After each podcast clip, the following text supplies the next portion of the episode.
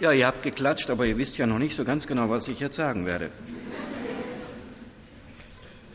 Liebe Ehewenden. Der Begriff fiel mir ein, das ist so ein Mittelding zwischen Ehemaligen und Absolventen. Denn im Moment seid ihr Absolventen und in neunzig, hundert Minuten oder wie viel auch immer, seid ihr dann Ehemalige. Ich habe mit Mario zufällig mich getroffen hier auf dem Parkplatz und das Erste, was er mir sofort sagte, so richtig habe ich noch keine Abschiedsstimmung, aber das kommt bestimmt morgen. Heute ist morgen. Also sind wir beim Abschied. Abschied, Aufbruch, ein neuer Abschnitt in eurem Leben. Wir haben ja von einigen schon bereits gehört, wie es weitergehen wird. Welche Gedanken überwiegen da? Freude auf das, was kommt? Trauer über das und über den oder die, den man zurücklässt? Erwartung über das oder auf das, was kommen wird? Aber auch Unsicherheit, wie das denn gehen wird, dass man die Erkenntnisse von drei Jahren Bibelschule dann in die Praxis gießen wird. Wie wird das werden? Das wird sehr, sehr unterschiedlich sein, wie Einzelne das empfinden. Das wird sehr unterschiedlich sein, wie Einzelne sich dabei fühlen. Das hängt am Temperament, das hängt am Typ. Das gibt so Leute, die sagen, wo muss das Klavier hin? Ich rück das da schon hin. Es gibt eher ängstliche Typen. Ich weiß nicht, wie jeder Einzelne von euch ist. Sicher sehr, sehr verschieden. Aber eins ist für alle gleich.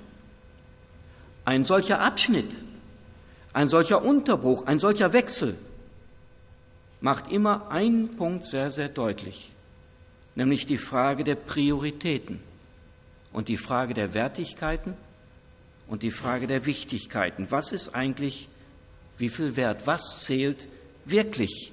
Was war wichtig am Unterricht, an den Lehrern oder an dieser Zeit in Wiedenest oder was auch immer? Ich habe mich ein bisschen erinnert gefühlt an unseren Abschied in Tansania. Wir haben das ja vorhin gehört. Das ist jetzt schon ein paar Tage her. Aber trotzdem ist mir noch sehr, sehr lebendig, wie wichtig es war, sozusagen da nochmal die richtigen Dinge zu sagen, zu hinterlassen, ja, zu klären oder was auch immer. Ich habe für heute einen Text ausgesucht, wo es auch um solch einen Abschied geht, nämlich den Abschied Jesu in Johannes dreizehn. Jesus beendet seine Zeit hier auf Erden. Er beendet sein Gehen mit diesen Jüngern sozusagen und es ist kurz vor seiner Verhaftung dann und dann eben auch Verurteilung und auch seiner Kreuzigung und dann letztlich auch seiner Auferstehung. Johannes dreizehn, und ich möchte die ersten fünf Verse erst einmal lesen. Vor dem Passafest aber, als Jesus wusste, er wusste es, dass seine Stunde gekommen war, aus dieser Welt zu dem Vater hinzugehen, da er die Seinen, die in der Welt waren, geliebt hatte, liebte er sie bis ans Ende. Und während des Abendessens, als der Teufel schon dem Judas, Simons Sohn, dem Ischariot, es ins Herz gegeben hatte, ihn inspiriert hatte, steht da, dass er ihn überliefere, steht Jesus im Bewusstsein, dass der Vater ihm alles in die Hände gegeben und dass er von Gott ausgegangen war und zu Gott hingehe, von dem Abendessen auf und legt die Oberkleider ab. Und er nahm ein leinenes Tuch und umgürtete sich. Dann gießt er Wasser in das Waschbecken und fing an, die Füße der Jünger zu waschen, um mit dem leinenen Tuch abzutrocknen, mit dem er umgürtet war. Jesus beendet seine Zeit mit den Jüngern, seine Zeit auf Erden. Und er hat zwei Merkmale für seine Jünger, die für euch auch zutreffen. Es sind die Seinen, und er liebt sie. Ich habe keine Ahnung, wo ihr überall hinkommen werdet. Und auch ihr habt noch keine Ahnung, wie es denn werden wird. Das mag schön werden, Halleluja, von morgens bis abends. Das mag auch anders sein. Aber die beiden Sachen bleiben.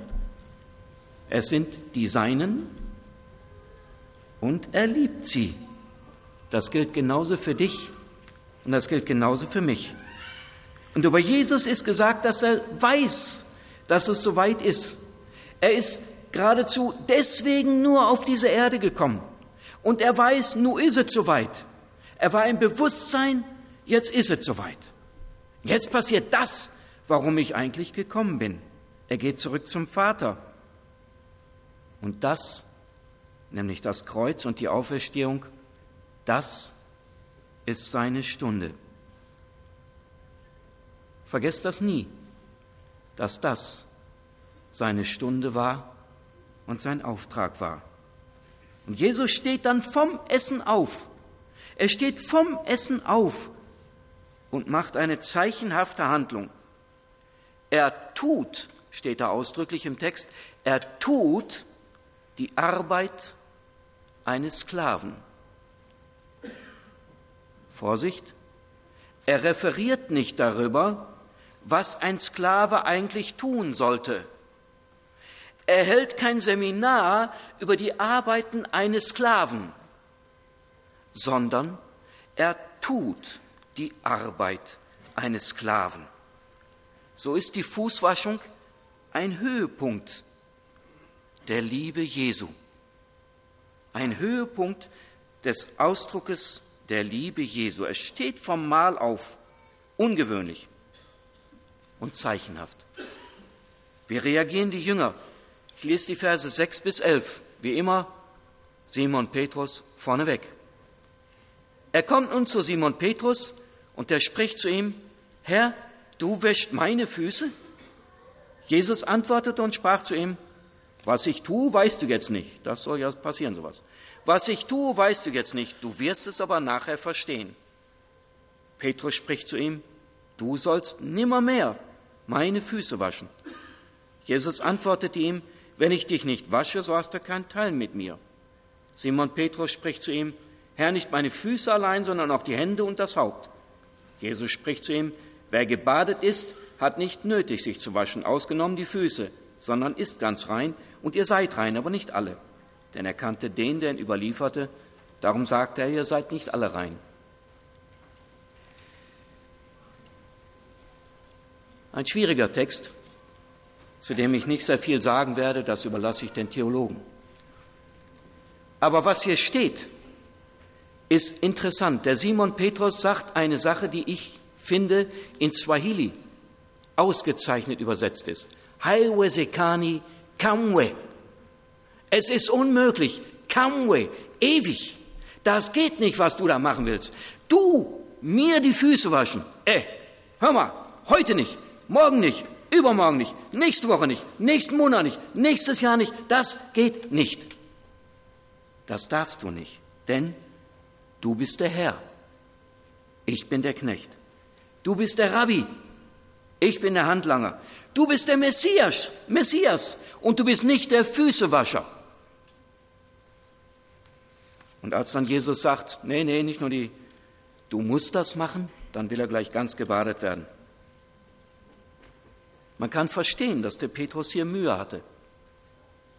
Ihr habt in eurer Zeit in Wiedenest viel gelernt und ich glaube auch sehr viel Vernünftiges gelernt.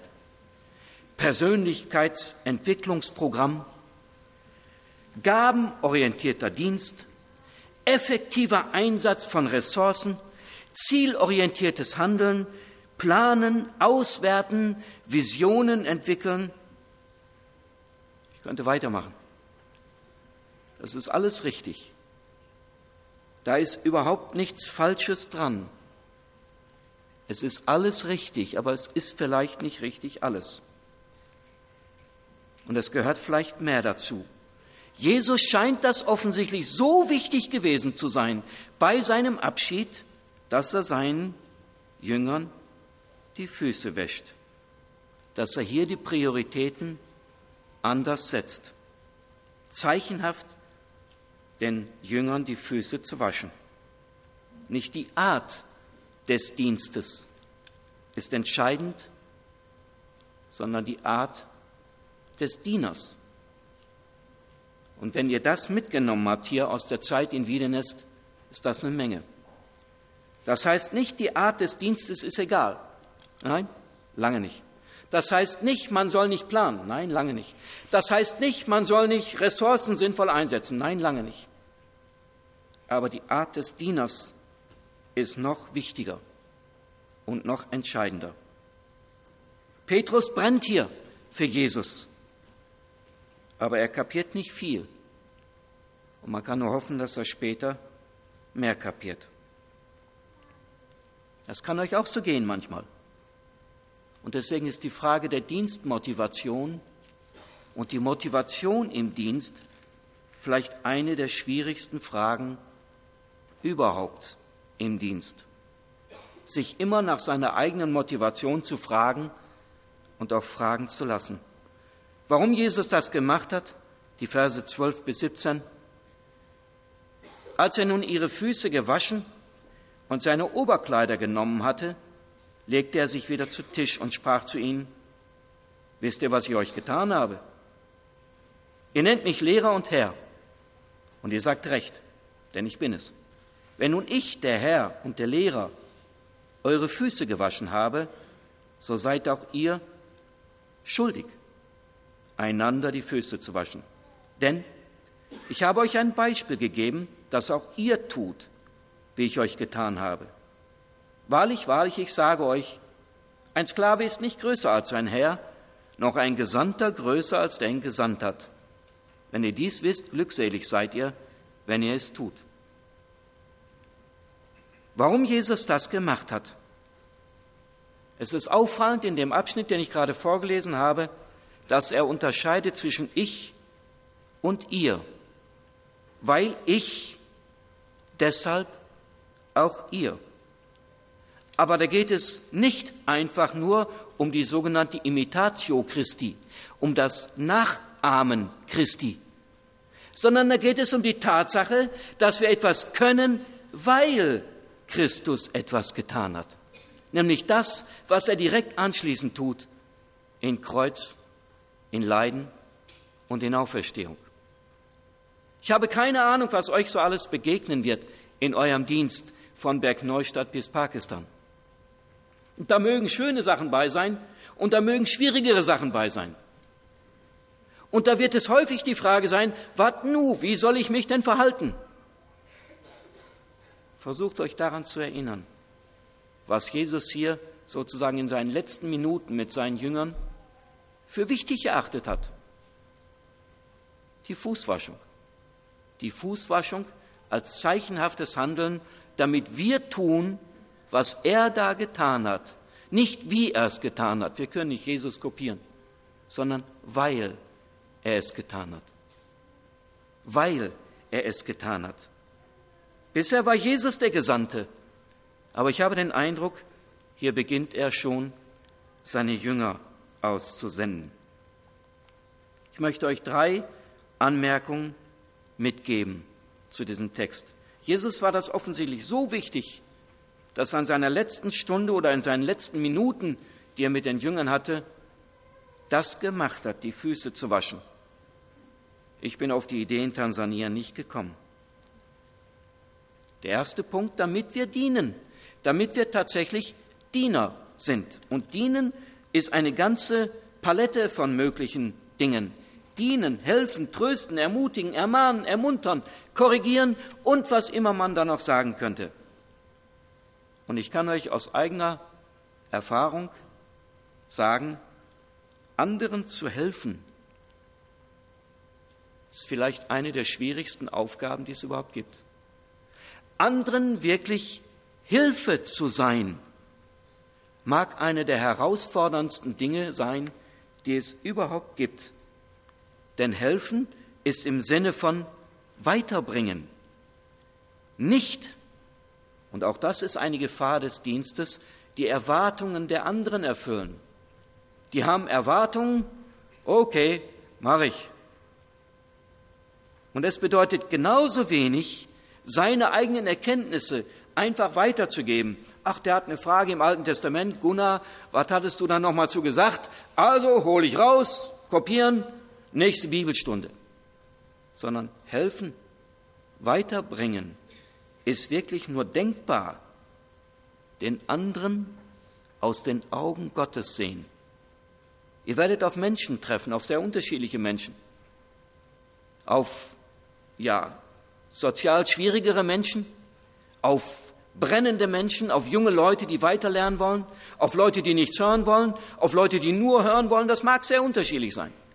Aber es wird immer entscheidend sein, diese Menschen, für die wir dann da sind oder ihr dann da seid, versuchen aus den Augen Gottes zu sehen und sich selber zu fragen, wo Gott mich und wo Gott dich an dieser Stelle als Werkzeug einsetzen will. Und dieses Geschäft geht erstens nur aus der Verbindung mit Jesus heraus. Und dieses Geschäft, ich nenne es mal Geschäft, ist nicht einfach. Da geht es genau nicht darum, nur die Erwartungen des Arbeitgebers zu erfüllen. Da geht es nicht darum, nur die Erwartung des Klientels zu erfüllen, sondern da geht es darum, mit den Augen und aus den Augen Gottes zu sehen. Eine Herausforderung, denn dienen kann auch bedeuten, Nein zu sagen. Kann genau sagen, etwas nicht zu tun. Und trotzdem kann es um Gottes Willen geschehen. Und ich wünsche euch, dass ihr solche Diener Gottes seid. Der zweite Punkt, einander dienen. Wieder ein Crashkurs in Swahili. Kutawadha ist Füße waschen.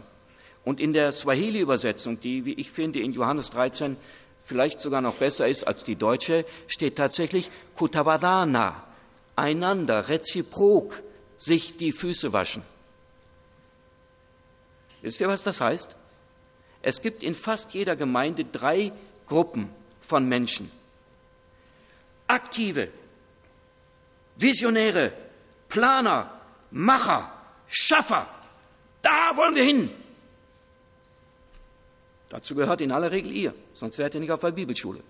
Eine zweite Gruppe, oh, ich kann nichts, ich mache nichts, ich habe nichts, mir muss geholfen werden. Und wenn ihr solche Leute viermal die Woche besucht, werden sie euch erzählen, du hättest eigentlich fünfmal kommen müssen. Und die dritte Gruppe guckt sich die Sache an, wie Gruppe eins mit Gruppe zwei umgeht. Und wenn die das gut macht, ist es eine geistliche Gemeinde. Und wenn die das schlecht macht, muss man über einen Wechsel nachdenken. Jetzt kommt die Kurve. Kutawadhana, einander die Füße waschen, ist das Gegenteil dessen, was ich gerade beschrieben habe. Einander die Füße waschen kann, muss und soll bedeuten, heute ich dir, Komma, und morgen du mir. Ich glaube, einander dienen, einander dienen scheitert nicht an mangelnder Hilfsbereitschaft, sondern es scheitert relativ häufig an mangelnder Hilfsbedürftigkeit. Und ich möchte euch Mut machen, möchte euch Mut machen, euch auch dienen zu lassen. Denkt doch mal gerade drüber nach, wann habt ihr das letzte Mal jemandem gedient? Und, zweite Frage ist logisch, wann hat euch jemand das letzte Mal gedient? Ich möchte euch Mut machen zu beidem, zu dienen und genauso dazu, sich dienen zu lassen.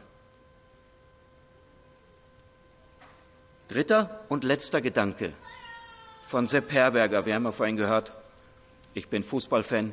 Sepp Herberger, für die, die es nicht wissen, war der Trainer der deutschen Nationalmannschaft, die gegen Ungarn drei zu zwei gewonnen hat, neunzehnhundertvierundfünfzig. Und der hat gesagt, wichtig ist auf dem Platz. Wichtig ist, was auf dem Platz passiert. Vers siebzehn. Nicht der Gedankengang, der sich oft bei uns einschleicht. Die Gnade ist umsonst, die Rettung ist unverdient, wir können gar nicht selber zu unserer Rettung beitragen, Komma. Aber so ein paar Regeln müssen wir beibehalten. Das mit dem einander dienen und das mit dem einander lieben, das können wir nicht einfach streichen, sonst geht alles den Bach runter. Das steht hier nicht in Vers siebzehn. In Vers siebzehn steht tatsächlich, wenn ihr dies wisst, glückselig seid ihr, wenn ihr es tut, nicht darüber referiert. Glückselig seid ihr, wenn ihr es tut. Wohl dem, glückselig der, sagt hier Johannes dreizehn, Vers siebzehn, der das tatsächlich tut, der ein Täter des Wortes ist. Und in dem Sinne wünsche ich euch diese drei Dinge, dass ihr Diener seid und euren Dienst und die Aufgaben eures Dienstes aus der Sicht Gottes, aus den Augen Gottes sehen könnt. Das erfordert eine permanente Beziehung zu diesem Gott. Aber auch, dass ihr den Mut habt, euch dienen zu lassen und dass ihr Täter des Wortes seid. Zum Abschluss wünsche ich euch nicht alles Gute. Denn was wäre das eigentlich, alles Gute? Sondern zum Abschluss wünsche ich euch alles mit und von und durch den Guten. Amen.